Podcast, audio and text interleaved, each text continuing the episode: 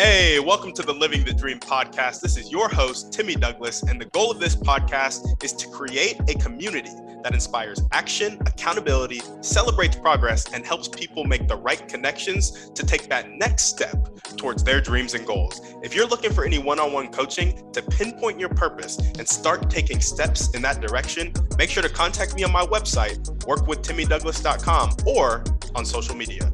On that note, let's get into the show. All right, what's up, guys? Welcome back to another episode of the Living the Dream podcast. Today on the show, we have Dan Eds, who is the author of a new book called Leveraging the Genetics of Leadership. So, Dan, how you doing? Good. How are you? Doing well, doing well. Thanks for asking. And we like to jump right into the podcast. So, if you could start with telling us a little bit about yourself and some of the things you like to do for fun, that would be great.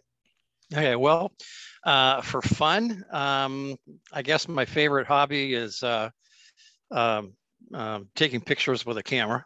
Um, it's the one thing that I can do where I get outdoors and I have a reasonable excuse to get outdoors and do uh, crazy things like hiking up a uh, 200 foot wall in the middle of the night so I can take pictures of the uh, of the um, of the Milky Way. Um, no sane person would do that unless there's a really good excuse. yeah, because I definitely wouldn't.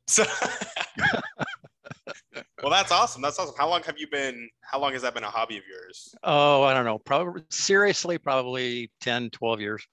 Love it. Love it. Love it. And so tell us a little bit about your background, some of the stuff you do for work and all that.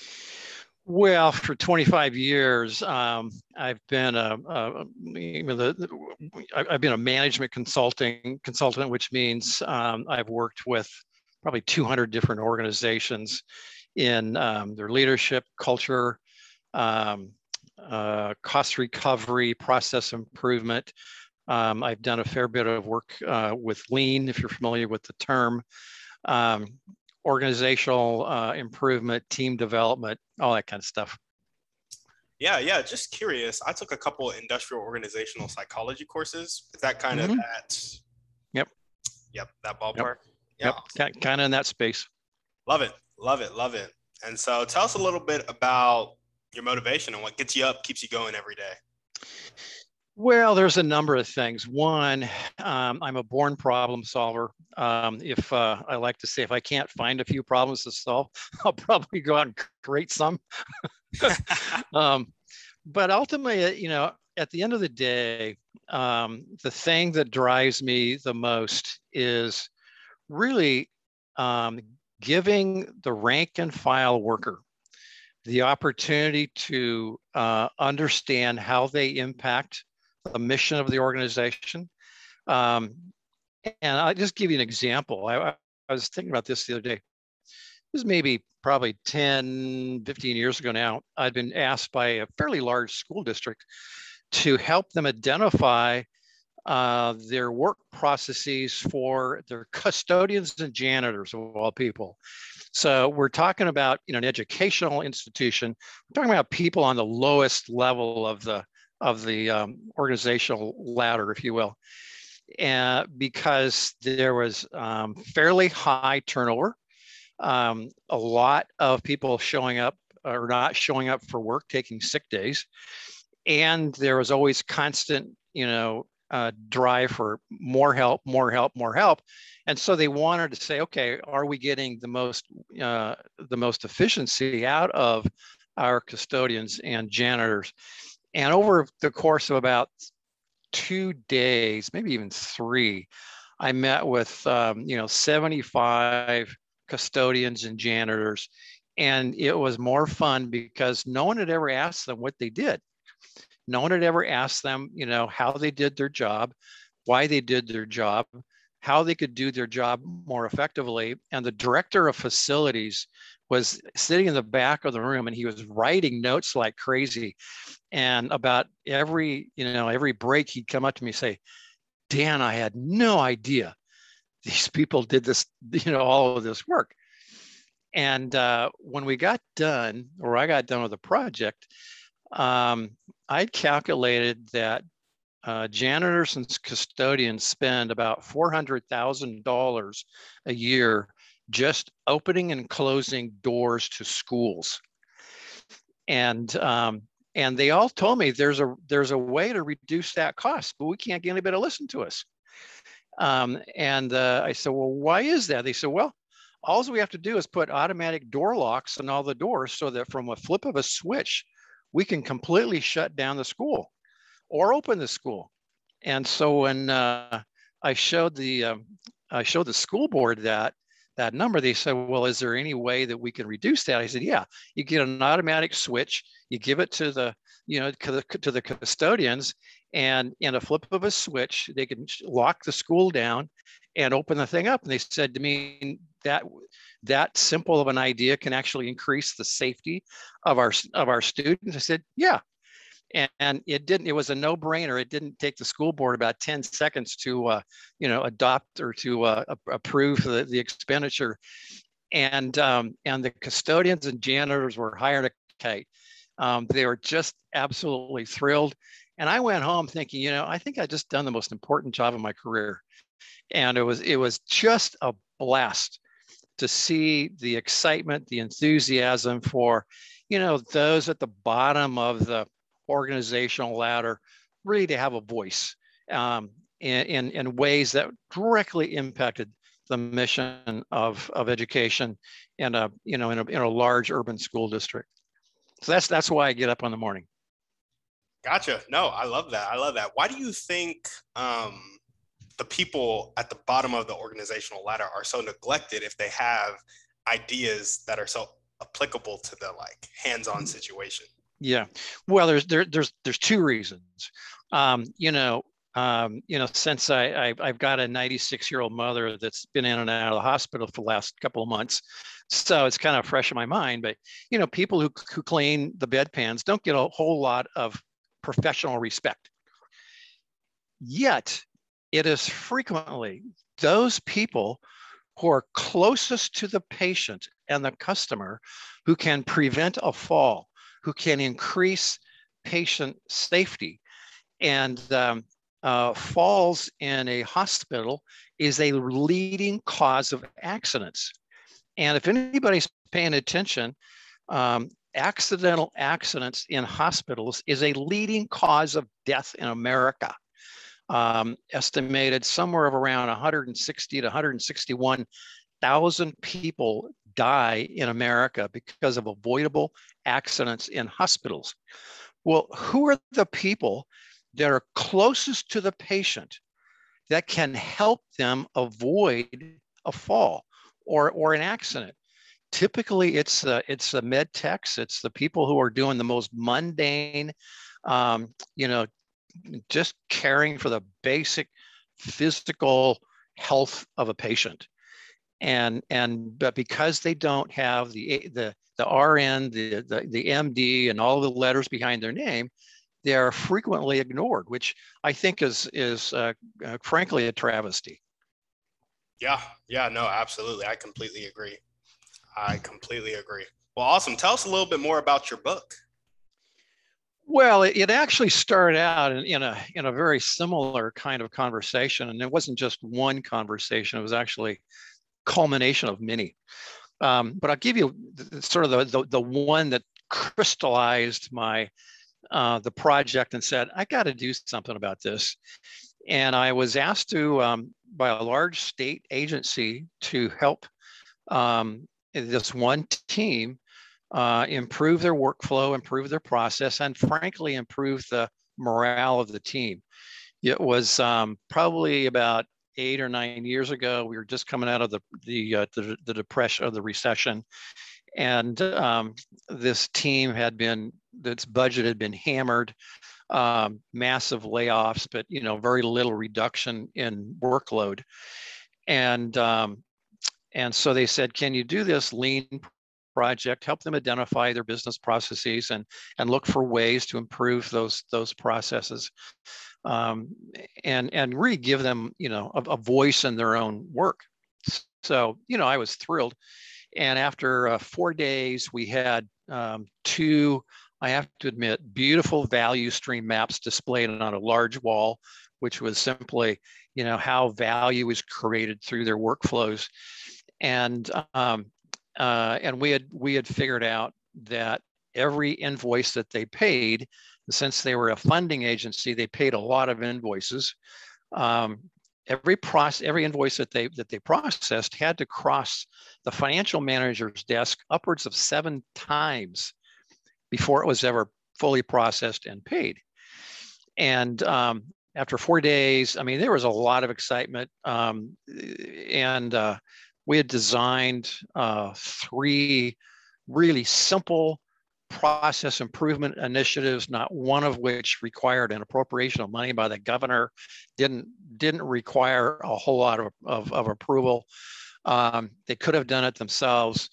And um, at the very end, we were just breaking up, and a, a guy who was one of their senior managers, he's probably 6'2, 6'3, good sized guy, probably weighs 250 pounds, walked up to the manager, okay, walks up to the manager, grabs him by the lapels of his sport coat, lifts him up so he's on his tiptoes. I'm not joking, shakes him like this and says, if you don't do something with this, don't ever ask me to help you ever again. And the guy's head is like, you know, bobbing back and forth. And I'm like five feet away and I'm thinking, this is really pretty interesting. So, uh, very last conversation, they said, you know, let's take what we've done and present this to the executive leadership of the department. Large department, um, had the ear of the governor. Um, in fact, the governor had even uh, campaigned on a, on a platform of more efficient government, and it even said lean was going to be his his uh, his tool. And um, so, out of respect, we said, "Yeah, okay." And we we made a presentation to the executive uh, the executive team. They were thrilled. They can now go to the governor saying, "Yeah, see, we're doing lean. We're, um, you know, we're following your mandates," and you know, they could pat themselves on the back. Unfortunately, when we walked out of the room, they said, "Oh, by the way, could you please keep so and so who's not here today, just keep her abreast of what you're doing." And you could just watch the energy in the air just deflate out of these people because it was in retrospect, I realized it was another one of those indications that the executive leadership teams, we really don't trust you. We don't really believe that you can pull this off on your on your own. And in the end, not one of those initiatives was ever implemented. Four days, 18 um, well-trained, seasoned people uh, who absolutely wanted the best for their, their stakeholders, their customers, and the organization. Not one initiative was ever implemented, um, in my judgment, simply because there was, the culture said from the top down, we don't have to look down. The culture said we need to look up. Any, any good ideas come from up the organizational ladder rather than below the, you know, the, the, the rank and file. And when I saw that, you know, it was just, I thought, you know, I've seen this thing too many times. And so I began to actually ask the question, how do high impact organizations approach the practice of leadership? It was that simple. Um, I didn't really know what I was looking for. It was just, I got to figure out how high impact organizations approach the practice of leadership. And uh, what I found out was they approach it very, very differently. They approach it with a great deal of intentionality, and they're very clear about how they want their leaders to lead and uh, and that's not what we get in the vast majority of organizations. Yeah, yeah, for sure. I love that. So that's kind of what spurred you to really get the book started. Tell us a little bit about your vision for the book and the impact that you wanted to have. Yeah, well, you know, when I first started doing the research, I, I, I mean, I was just, I was just curious. So, you know, I mean, I'm, I'm a consultant. People ask my opinion, and um, and so it was kind of just a natural part of uh, evolution of, of my work. Um, but the more I got into it, I realized that the concepts that I was uncovering really had the capability of, of reinventing the world of work, um, uh, seeing people fully engaged with their work. Um, you know, the, the word we use a lot is human flourishing. Um, seeing people just come alive in organizations um, and not you know not necessarily organizations of of you know um, large you know um, you know like like healthcare you know people just sort of get passionate about healthcare because of the nature of the industry but seeing people get passionate about manufacturing and like custom commercial furniture, but love going to work every day because their leaders, their leadership respects them, values their opinion, and, and gives them the full voice in, um, in improving the product, improving the organization, and improving uh, value to people, um, to the customers. But you know, along the way, there there's always setbacks. There's always challenges. But um, right now, I really don't remember the, the setbacks and the challenges. What I remember is uh, the, the, incredible people that I had a chance to meet and talk with. Um, my vision for the book is really to, to start a revolution about how we approach leadership. Um, and uh, I'll just give you one example of one uh, guy that I had the opportunity to interview, which um, totally blew my mind. Um, after talking with him, I thought this is the most amazing one-hour conversation I've had in my maybe my life. Um, I'd heard this guy speak at a lunch conference. I'm I'm uh, I'm on the, the the advisory board for the Salvation Army, and so this guy came to speak at a lunch conference, and so being a member of the board, I got invited, and um, happened to be a retired four-star general by the name of Barry McCaffrey. Um, you still see him on, he's still a, a, paid news analyst for NBC News on issues of national security. When he retired from the Army, uh, he went on to serve uh, in the Clinton administration as our nation's drug czar. And, uh, you know, if there's anything about leadership this guy does not know about, it's not worth knowing. And um, he absolutely blew me away um, I said, uh, so my, my, standard question of everybody that I interview, I said, so there was one or two words that you would use to describe, you know, your organization's approach to leadership, what would they be? And General McCaffrey instantly said, we practice servant leadership. And the next words out of my mouth, I really didn't even hear them because I was so focused on the phone and, you know, taking notes um, until I was until I went back and read the transcript, and he was talking to me about. Um, he used a, a four-letter word that I was not expecting to hear, and that word was love. And he told me about um, during the first Gulf War, so we're talking about 1991, I think. He was the uh, commander of the 24th Infantry Mechanized Division, just a little group of, of employees of 26,000 soldiers. And, uh, and yet he's talking to me about being loved by his most senior commander, guy by the name of uh, Norman Schwarzkopf. And, um, and he's talking to me openly and candidly about the role of love in the United States Army.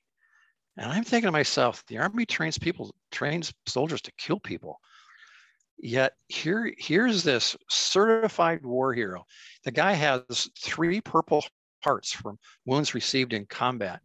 When he retired, he was it was estimated that he may have been the most highly decorated general to have ever worn the uniform. And yet he's talking to me about love.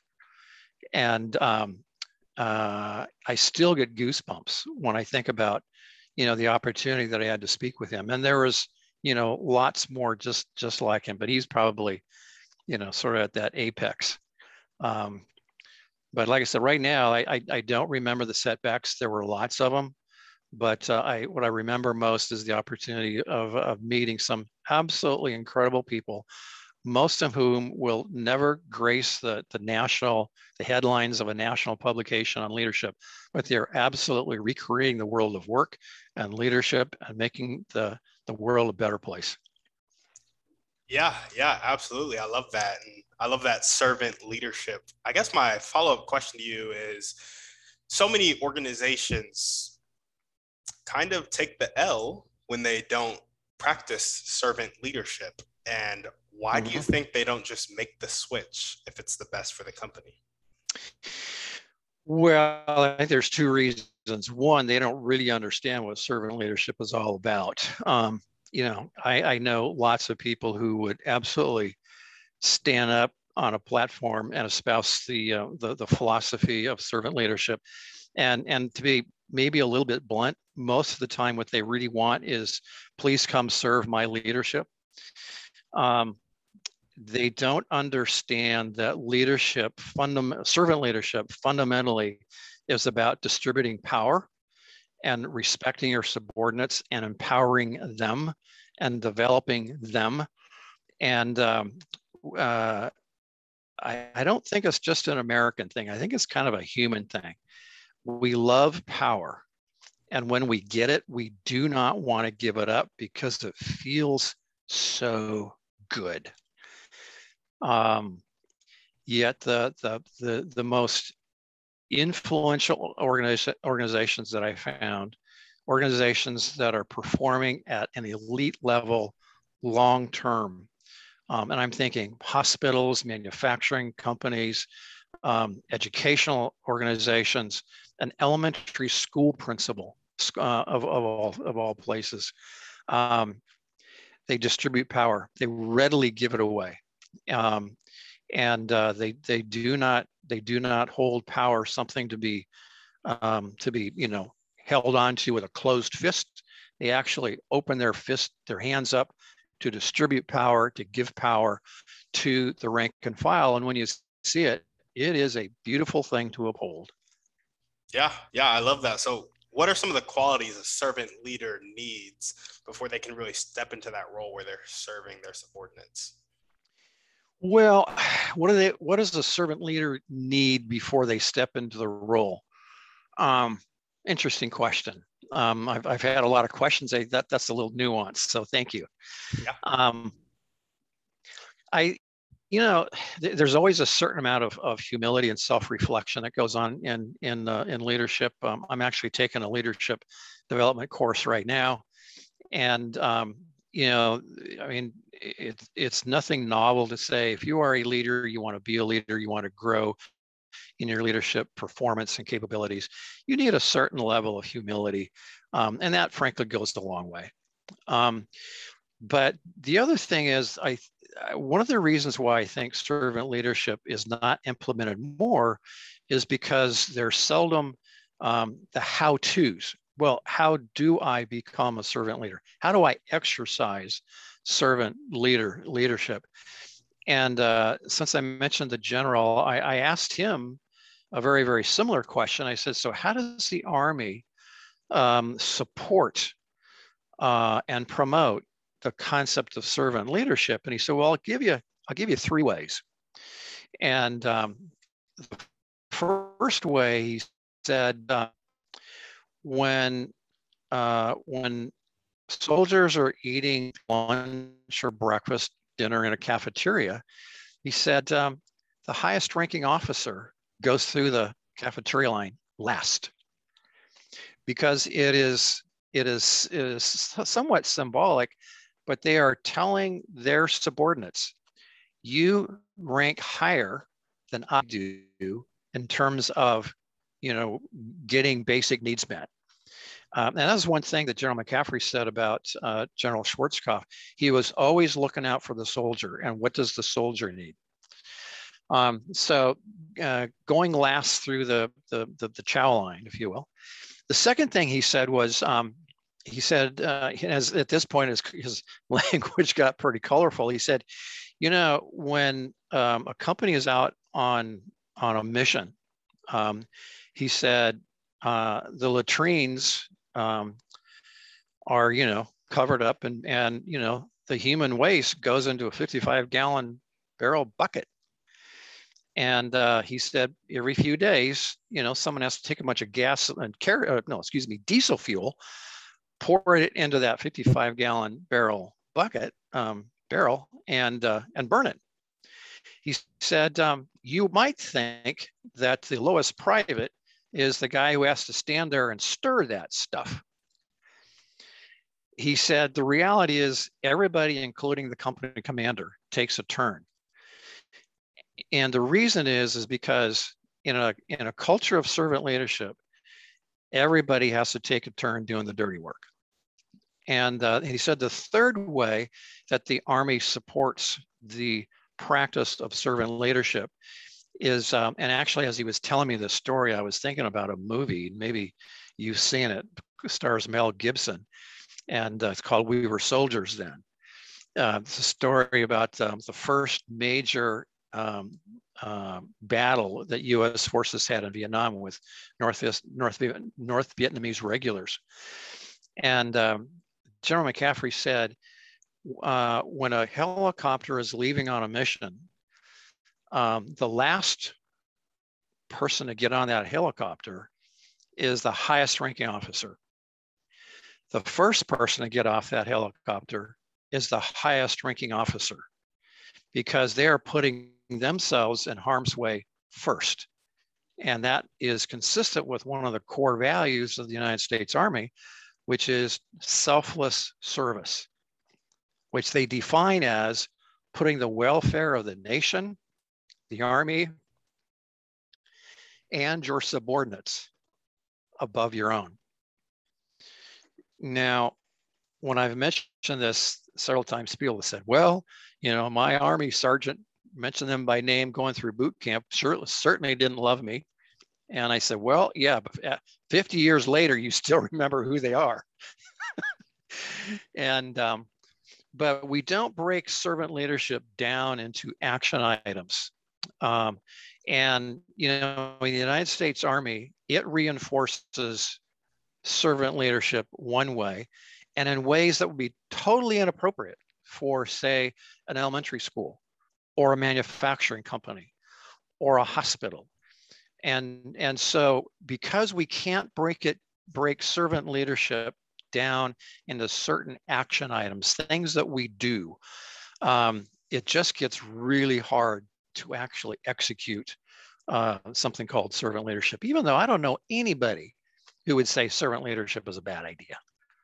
Uh, it, it just comes down to we don't know how to do it. Yeah, yeah, absolutely, absolutely. And I honestly, it sounds like it has a lot to do with that four letter word, love. You know, um, uh, about on his last January, February, sometime, I did a podcast with uh, some guys and uh, their podcast is called uh, Love is a Business Strategy. And um, when we got talking about it, you know, it, it, the, the reality is that word makes me uncomfortable. In a business organizational setting, it just sort of like makes me uncomfortable. The that that whatever side of the brain is the rational, logical side, that side of my brain when people talk, talk about love in an organizational setting it just it just like wants to spin out of control. It doesn't compute. And yet every place i looked in an organization that was performing at an elite level um, they may not use that word love but every place i looked you'd be hard pressed to say oh if that's not love i don't know what is some called it love. Others called it things like safety, which would which would be appropriate in an industrial manufacturing setting with, you know, 2,000 degree uh, molten, you know, metal flowing around. Others called it um, uh, respect. Others called it um, engagement. Uh, but they but there is some element of love in every one of the organizations I, I looked at again, even though a lot of them would never have used that word. Yeah, yeah, absolutely. I love that. And I, I think it has a lot to do with the fact that, you know, at the root of all these organizations, it's like people running them. And we have a, such a need for love, you know? You know, there there is um, there is something uh, to be said about that. Um, you, you know, one of the things that struck me um, about halfway through doing the research and the, the writing, you know, which was about a five year exercise. Um, I was kind of looking at, at people I'd talked to, the case studies that I had, and I realized that that three of the organizations that I that I, I was profiling are so good at what they do. Um, two of them are in healthcare. One was in is in manufacturing, but they are so good at what they do. They have so many people asking them for help that they've actually had to spin off a training or consulting arm of their of their of their organization just to help other organizations perform at a higher level. And yet, at the core of what they do is loving their people. And it's not just loving their people for loving their people's sake, it's loving their people to also include delivering maximum value to their patients or their customers. Um, you know, there, there's a lot of people that talk about, well, you know, corporations need to treat their people people better. They need to treat them with greater respect, um, greater kindness, you know, all this kind of stuff, which is great, but it's a moral argument that often we get, we, we, we think of it as a, well, we either, we either take care of our people or we take care of our, pay, our, of our clients, but we can't do both at the same time. The reality is not only can we do both at the same time, but we should do both at the same time because on one hand, we, we, we raise the level of, of, of humanity. And on the other hand, we provide more value to our customers. And, uh, and what's wrong with that picture? Um, and, uh, you know, uh, in one case, the, the, the small manufacturing company that I referenced a little while ago, they have so many people knocking on their door that, that are ask, asking them to do business with them they actually have a 10 point scale. And, and, and before uh, they will accept you as a customer, they have to make sure that you score at certain you know, criteria on this 10 point scale. Or they say, no, we won't take your business. And they have people lining up. It's a waiting list of people who, to do business with them. Now, you know, as, as, you know, as any kind of a business guy, that that's like that's the promised land. That's nirvana right there. Absolutely. Um, and yet, and you know, at the core of what they do is they're they're obsessive with value, creating value wherever wherever they find it. And the biggest place you find value is with your people. And uh, and so that organization and every other one I looked at, they're they're obsessed with creating value in their people, and um, and it pays back dividends and spades. I love it. I love it.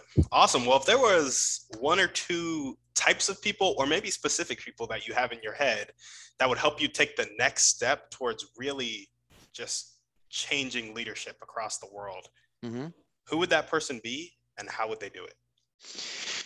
Uh, great question. So, and, and, instead of telling you my opinion, let me actually uh, share the story of one of the people I interviewed in the book um, Brian is a young guy. When I when I interviewed him, we were having lunch one day, and he was probably 37 years old. A couple of years prior, he had applied for an internal promotion um, uh, in his company, which uh, is one of the largest engineering firms in the world, 18 or 19,000 employees. You know, something like five billion dollars in in revenues, and um, he said, uh, you know, when I when I applied for this promotion, he said, I thought I was applying for a title and then gave it to me. And I realized I didn't have, I didn't have a clue what I was supposed to do as a leader.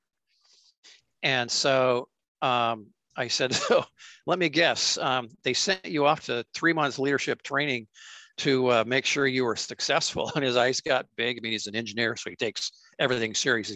His eyes got real big. He said, no, they didn't do anything. So uh, I said, well, don't take it personal. And, and of course I asked, what, what did you do? And what he what he went about doing is something that anybody can do. Um, in my language, he designed a system. That's what he does for a living. He designs, you know, uh, wastewater treatment systems. But he said, um, actually, what he what he, he said, I I I did some research on um, in you know in leadership, and I I concluded that research is fundamentally a relational enterprise. So anytime someone says, well, how do I improve my, my leadership? I say, it's a relational enterprise, plain and simple.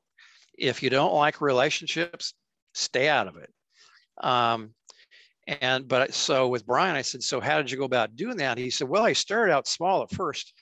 He said, um, when people would come into my office and you know have this problem or that problem, he said, I always would take a few minutes just to get to know them as people outside the context of the of the company. And uh, he said that was working pretty well. So I thought, well, I take it to a next step. And when I would go to their workplace, their cubicle, I'd always take a few minutes just to learn about them and their family and where they come from, just so I could start building a, a relationship with them. And uh, then he took another step. Um, he said, I, I eventually ripped out all of the cubicles and all the walls in the office because I thought if relationship with me and my staff was good, it was even better if people with on his team had relationships with each other. So he ripped up, took out all the cubicles, ripped out all the walls, made a turned the office into an open office um, concept, and uh, and uh, the, but the one thing that he did that I thought was the absolute brilliant. Actually, there's two things I thought was just brilliant.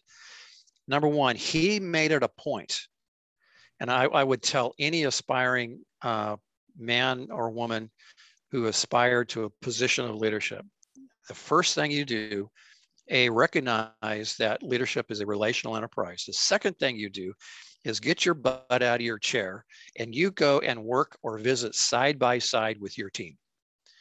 And that was the that was the number one thing that I found uh, in looking at these high impact organizations was this cultural requirement or mandate that if you're a manager in this organization, your job is outside your office. Your job is working side by side with the rank and file.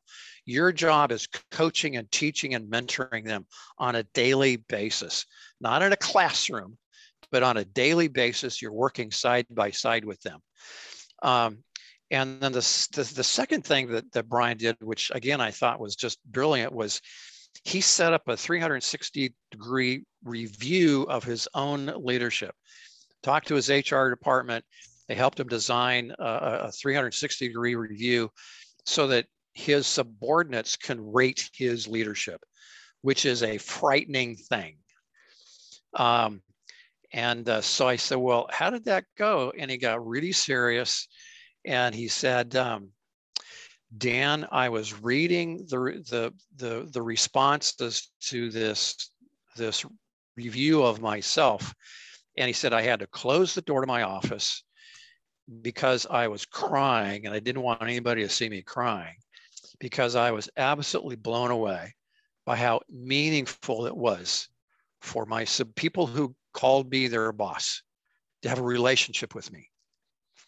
And uh, and you know, I, I I tell people all the time, you do those two things, get your butt out of your chair and go visit and work with your people, and then occasionally ask them for feedback. They will give you honest feedback and it will be the best feedback you've ever you will ever have in your life. Yeah yeah absolutely. I love that. I love that. That's those are some great tips. And like fairly simple but also puts leaders in a vulnerable humble position you know uh, you can go to a lot of different universities universities of various types are cranking out phds in organizational leadership and from what i saw um, yeah, there, there, there's always a need for better education, you know, better understanding. That's great. The, the best leaders I, that I found were the ones who practiced very simple, simple, simple practices. Um, things like writing a thank you note. Write a thank you note. That's not hard to do. It doesn't take a PhD in organizational leadership there's a great story of a guy named Doug uh, Conant, I think.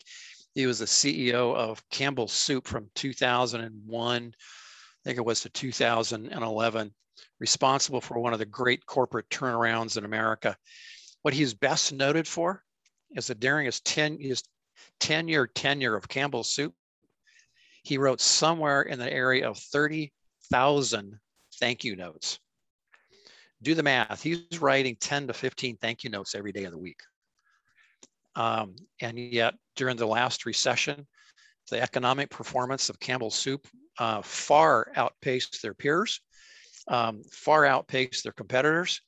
And uh, one of the things that he credits that with is write thank you notes to your to your people. Let them know you appreciate them.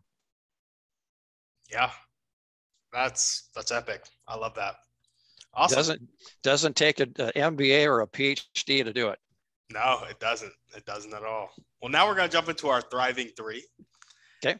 and I just want to get to know a little bit about you and how you thrive in life. So, what's your favorite book, movie, or podcast? Pick one. Oh, um, you know that's that's hard to define because um, there's there's a lot I like. Favorite book, um, you know, there's a book that I you hear quoted a lot, and uh, it's a book that I come back to every four or five years and reread it. Um, you know, it's it's called um, "A Man's Search for Meaning" by Viktor Frankl. Um, uh, you know, I, I just find myself sort of going through these cycles, and then I come back to that one. Um, you know, just a terrific book. Um, what was the second one you're asking about? Uh, favorite, favorite, movie? Yeah, book, movie, or podcast. Um, favorite movie probably would be any of the um, of um, Lord of the Rings um, the whole Lord of the Rings trilogy. Um, you know, I, I, I guess I'm a sucker for uh, uh, good versus bad. Um, you know, the, the little the little guy takes on the the evil empire of the world. Um, yeah. And um, favorite podcast, I can't I can't say I, I have one. I, I don't have one myself. I love I love doing these podcasts like you know like what we're doing right now because we have a chance I think to um, to get in and really look at some issues that really impact um, people and where they work, um, impact them in a way that goes far, far beyond, you know, simply getting a paycheck. And um, uh, I, I think that there, especially right now with COVID and all of the dislocations that's going on in corporate America, uh, the, the, the changing shift of power inside our organizations right now, I think we have a tremendous opportunity to really rethink the whole world of work, what it means, how we're doing it, why we're doing it. And um, I hope that we can absolutely start a revolution in the way we do leadership because uh, we will not only change the world, uh, we'll actually become, uh, deliver better value to our customers. Yeah, awesome. I love it. What's one way you like to care for yourself? What's one way I like to care myself for myself? Oh, that would be going out and taking pictures because it's the one thing I could do where I could turn one side of my brain off and turn the other one on, and I have a good excuse to do it. And uh, nobody looks at me like, you know, what's wrong with you? Yeah, yeah, I love it. What is the most epic or beautiful picture you've taken recently? Hmm. Recently, well, um, so I love I love visiting Southwest Utah. Um, there's five national parks in Utah, and I've, I've visited all five of them and taken pictures of all five of them. And um, there is a place in Canyonlands, and if you see a any picture of Southwest Utah or the Southwest in general is going to have some version of this picture. It's at a place called Mesa Arch, and it's and it's a little arch that if you sort of like slide underneath the arch, it's a one step drop, but that step is about a thousand feet straight down. And so you don't want to slip. Yeah. Um, but on any almost any given day, there's anywhere from 20 to you know 75 people. Every one of whom was trying to get that epic picture of the sun coming up. Um, you know that's just cracking the La Sal Mountains on the. You know, it, that's about 75 miles away in Colorado, and I've got a picture of uh, the sun just peeping over the horizon. And um, and uh, one of the reasons why that's such an epic place is because the sunlight uh, comes towards you and hits this vertical rock wall that's it's red. I mean, it's as red as red. It hits that vertical wall and then bounces straight up and then hits the underside of this arch. And you don't see it too much with the naked eye, but when you see it in a camera, it looks like that arch glows. And so you've got the just the, the the the sun just popping up over the horizon, and then the glow of this arch, and um, it's pretty cool if I do say so myself. That sounds pretty cool. I love it.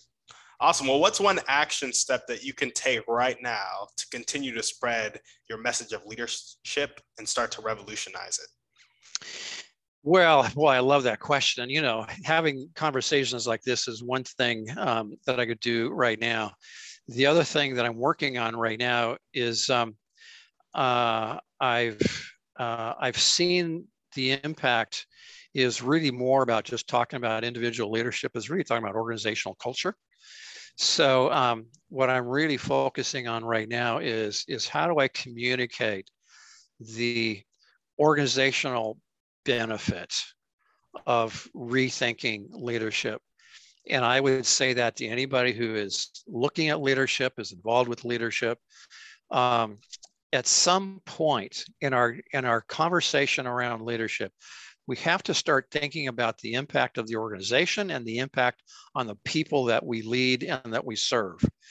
Um, in this country, the, the, the, data says that we spend somewhere around $50 billion a year in leadership development, but the, um, the value, the, the return on investment to the, our organizations, you know, really sacred institutions, hospitals, schools, colleges, universities, um, nonprofits, government, um, as well as our, our most prestigious commercial organizations the ROI of leadership development is virtually zero.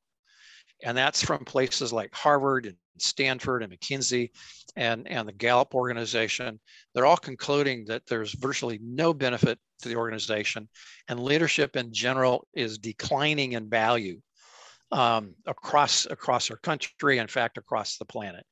And um, there is so much that we can do um, that's so simple that we can really, uh, if given the opportunity, uh, we can really recreate the world of work, give people the opportunity to flourish, to become better human beings, and um, and the and there's abundant ex- uh, examples of this. All we have to do is look for them, and uh, you know I I would tell any uh, young person that's sort of wanting to walk down this road, um, you know find someone find someone that you respect and you that you value um, and just say hey can i can i follow you around someday let me just watch you and uh, and see how they interact with their people and their staff um, and uh, you know i don't think leadership is something that we learn academically i think it's something that we see we we see it modeled and then we catch the modeling yeah yeah absolutely i love that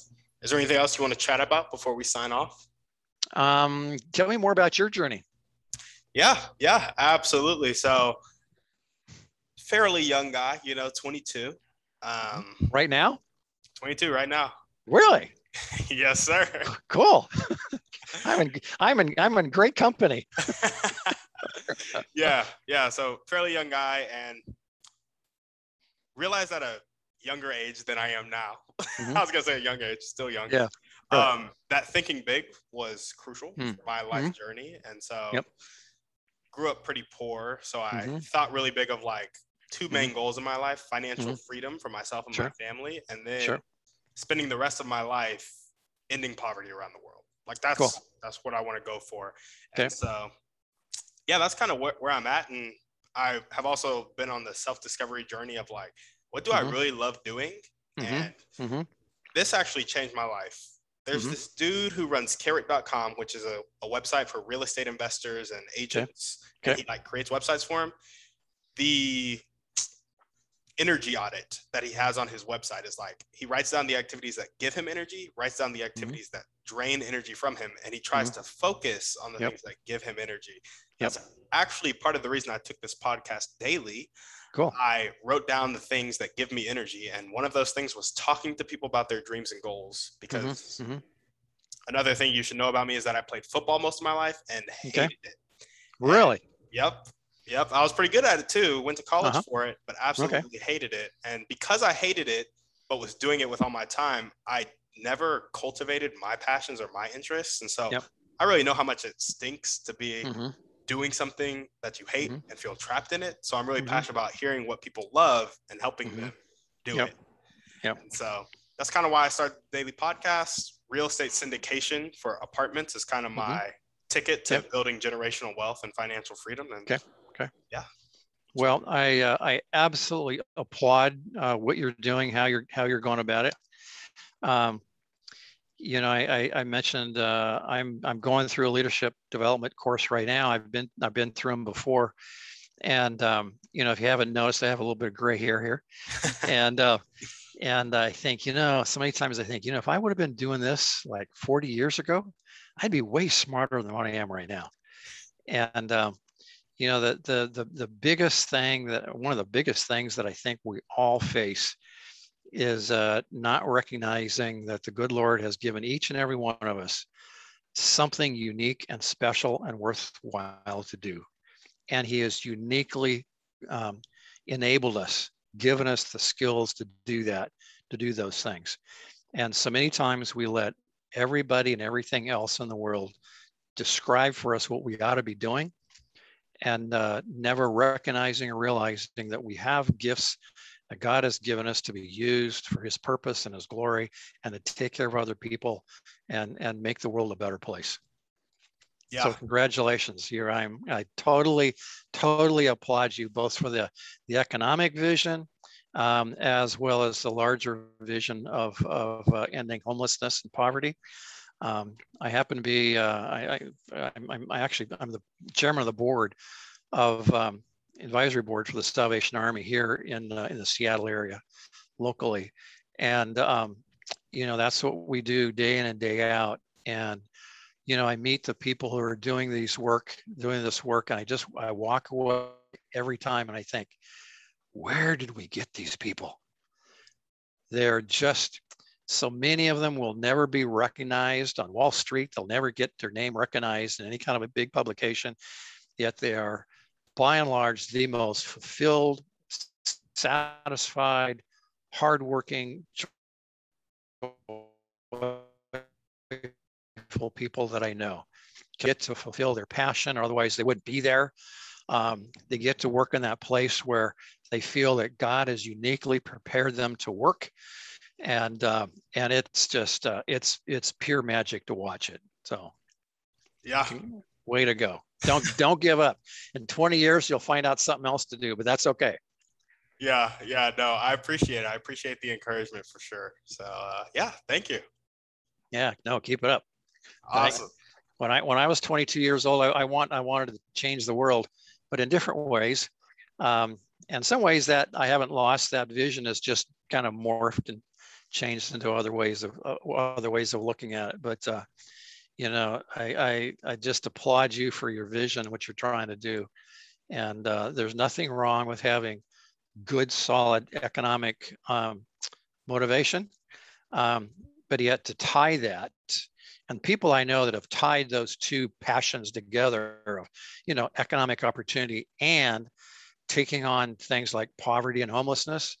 Um, people that I know that are, that are doing that, man, there, there's some dynamic people there and um, they look at life in a way that's um, beautiful. I mean, it's holistic, it's worthwhile. They're not going to become become um, you know slaves to the dollar, um, but they want to. They're they're really about becoming slaves to humanity and serving humanity the best way that they can. Yeah, yeah, servant leadership, if you will. Gosh, there it is again. awesome. Well, Dan, thank you so much for being on the show. I really enjoyed the conversation. Hey, uh, hey thanks for the opportunity. It's it's it's been a thrill. Yeah, yeah, no, absolutely. And if you're listening to this and you loved what Dan had to say, Dan, how can they reach you? And uh, simplest way is just my website, Daniel danieleds, eds.com, and uh, got a contact form there just fill that out. And if they just want to get on a mailing list or get on my, my constant contact list, just give it to me and it goes right to the constant contact. And then they get um, special reports that I send out and notifications of, of seminars and workshops and all that kind of good stuff. Sounds good. You heard him. If there's any way that you feel like you vibe with his dreams or you can help him with his dreams and goals and change leadership across the world, make the contact, get on the email list. Also, send this episode to somebody you know who needs to hear the message about leadership, maybe somebody who's an emerging leader and can also get connected to Dan. And finally, just go ahead and leave us a five star review on iTunes. We'd greatly appreciate it. And we're out. Guys, thanks for listening. Make sure to reach out to our guests and help them accomplish their dreams and goals if you resonated with them. If you're looking for any intentional masterminds or one on one coaching to accomplish your dreams and goals, make sure to check out the website, workwithtimmydouglas.com, and contact me either there or on social media. That's all I got. Have a blessed day.